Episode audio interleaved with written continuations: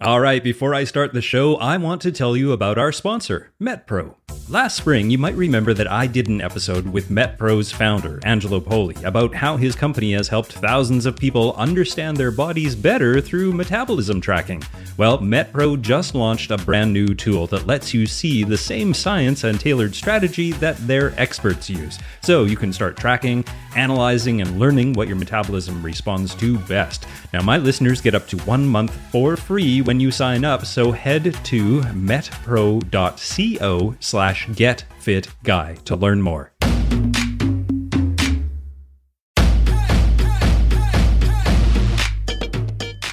Welcome to the Get Fit Guys quick and dirty tips to slim down and shape up. My name is Ben Greenfield. I'm the Get Fit Guy, and in today's episode, you're going to get three tips on how to be a complete fitness freak when you're traveling.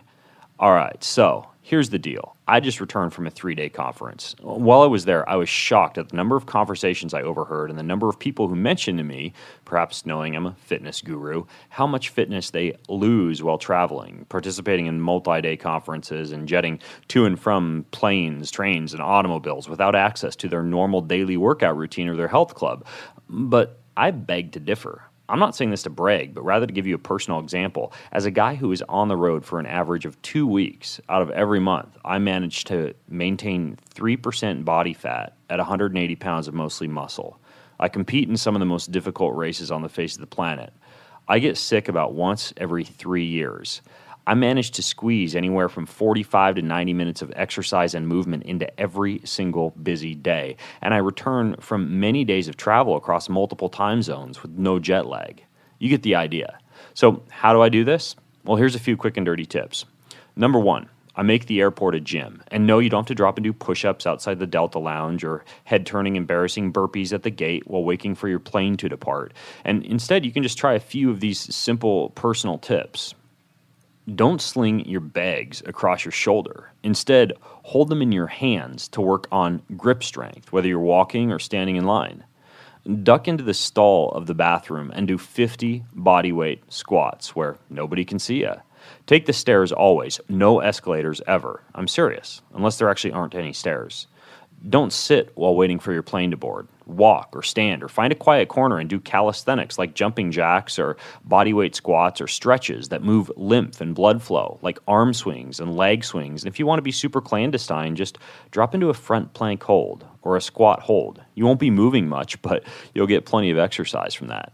And then while standing in line at security or customs or to board the plane to get a coffee, etc., always be doing things like toe raises and arm curls with your bags and knee dips and squats and any other movement you can muster. Don't worry, there'll be plenty of time waiting for your plane to leave the ground for you to do those last minute phone checks. Now, number two is to exercise when you get to where you're going, because exercising when you get to your final destination is one of the best ways to beat jet lag and establish a normal circadian rhythm. By the way, the other ways are via exposure to natural light and eating at the set mealtime for the destination you're headed to. And yes, I'm just like everybody else. I find exercise to be hard when I get done with a long day of travel. My body is stiff, my eyes are tired, and all I really want to do is flop on the hotel bed and flip on the TV. But here's a few of my key secrets to making exercise happen, anyways. Number one, get through the first two minutes of exercise and it all gets easier from there. Probably due to the fact that two minutes is about how long it takes for your body to switch from an anaerobic, non oxygen utilizing mode to an aerobic, oxygen utilizing mode. So I suggest beginning with something relatively passive and easy that tricks your body into getting through those first two minutes, like jumping jacks, walking on a treadmill, treading water in a pool, etc. Trust me, starting with heavy squats or burpees is a lot more difficult than starting with easier options. Number two is to have a plan. So, on the plane, for example, I'll jot down on a piece of paper what I plan on doing when I actually get to my hotel to reduce decision making fatigue. For example, two minutes of jumping jacks, 10 push ups, 20 squats, 30 mountain climbers, 40 vertical jumps, and repeat that for five times. Next, reward yourself. I'll often avoid eating any snacks, foods, meals, mini bar indulgences, or anything else until after I've done my workout when I've arrived at my final destination. But then I promise myself that if I can simply get through that 30 minute workout after arriving, I'll treat myself to a walk over to a local restaurant that ranks high on Yelp or Urban Spoon or TripAdvisor, or I'll make a trip to the hotel pool for 15 rewarding minutes relaxing in the hot tub with a newspaper or a glass of wine, or both. You get the idea. Give yourself a carrot on the end of a stick. If it's written down and outsourced to a piece of paper, I'm far less likely to succumb to decision making fatigue and far more likely to simply set down my bags in my hotel room, pull out that piece of paper I jotted down ideas on on the airplane or in the car ride over to the hotel, and just get it done. Before I go on, I want to tell you about our sponsor, MetPro. Last spring, I did an episode with MetPro's founder, Angelo Poli, all about metabolism.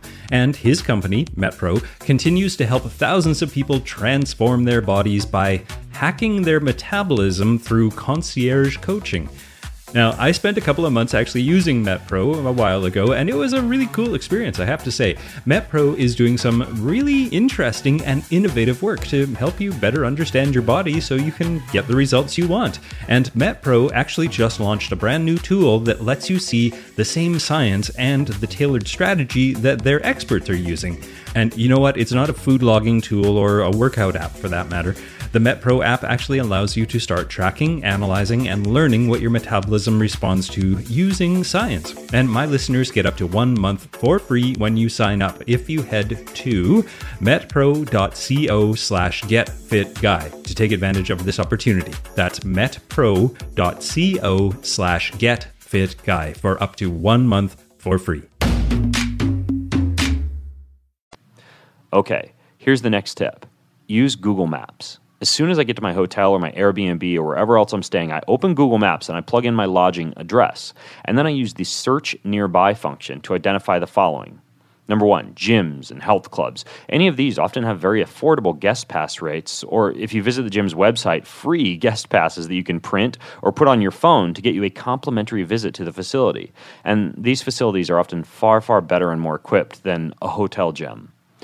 Pools. I'll do a Google map search for local city pools, YMCA pools, health clubs with pools, and any other pools that give me water to exercise in.